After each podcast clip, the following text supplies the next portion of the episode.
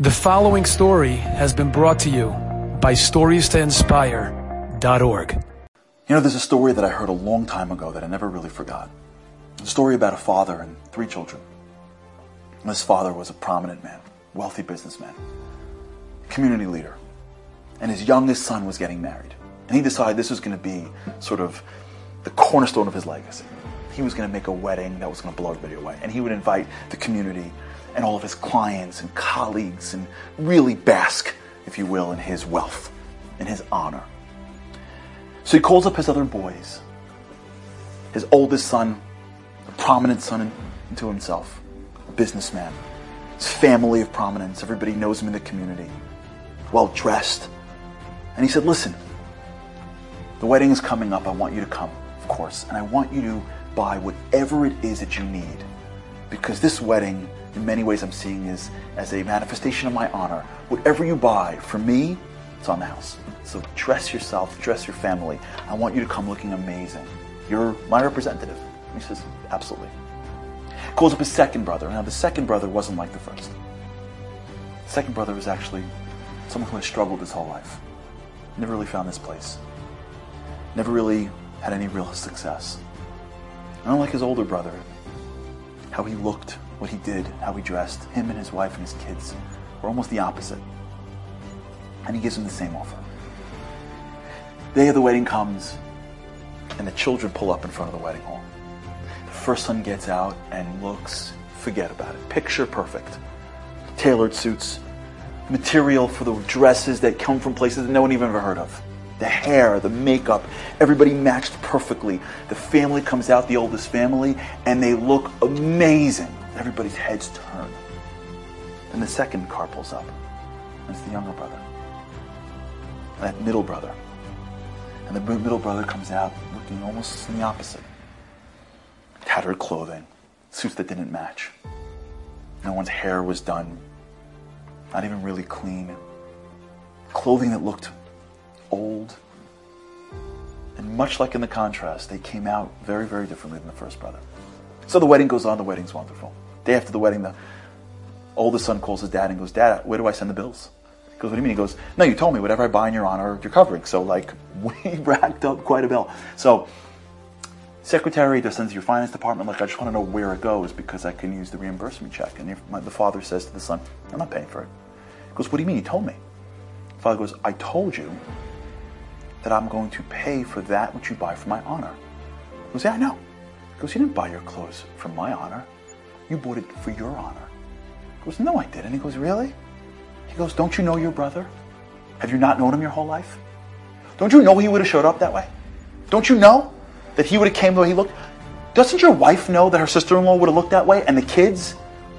If you really were worried about my honor, what you would have done was realize that I'm paying for it and taking your brother shopping you would have looked around and goes, my dad is going to see his middle child looking the way he looks. I got to take care of my dad. It's for his honor. This is his moment.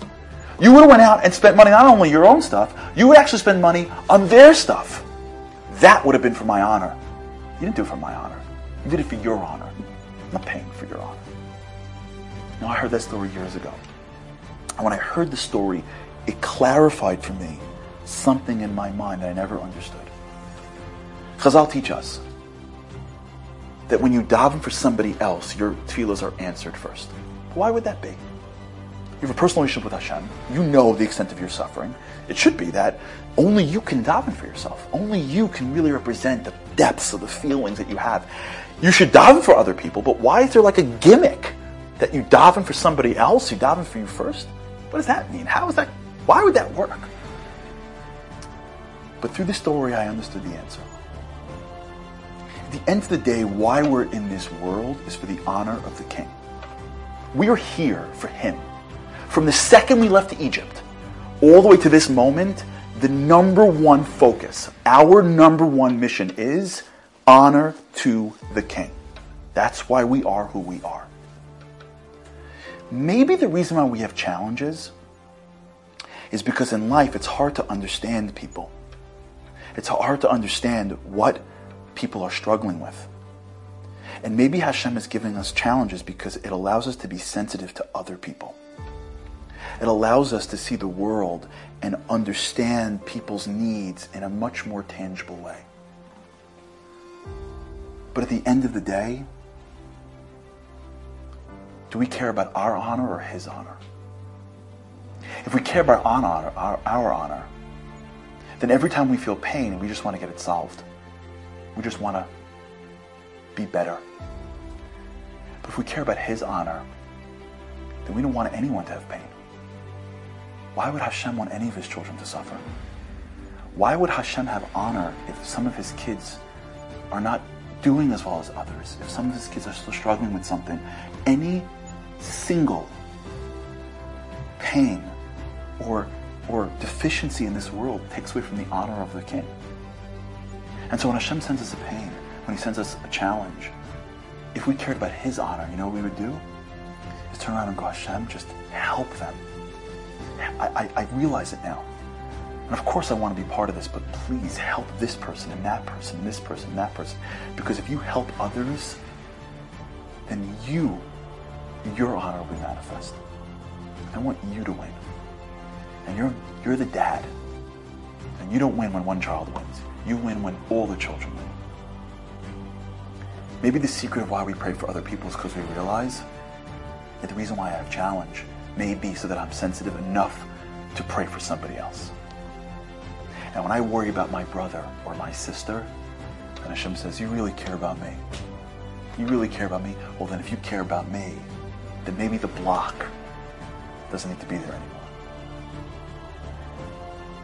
My bracha is that all of us, no matter what challenges that we face, is that we use the challenge to be able to see the needs of others. And that we're sensitive enough to realize that the greatest thing I could do in this world is give honor to the King. And when I hope, and when I pray, and when I spend, if you will, my money, if you will, my prayers, to dress up and to better the lives of everybody else, I am showing him that it's his honor that I care about first. And with that, maybe Hashem looks down and goes, It's about time you got it. And if you care about them, well then, I'm going to make sure that you get answered first. Enjoyed this story? Come again. Bring a friend. Stories to inspire.org.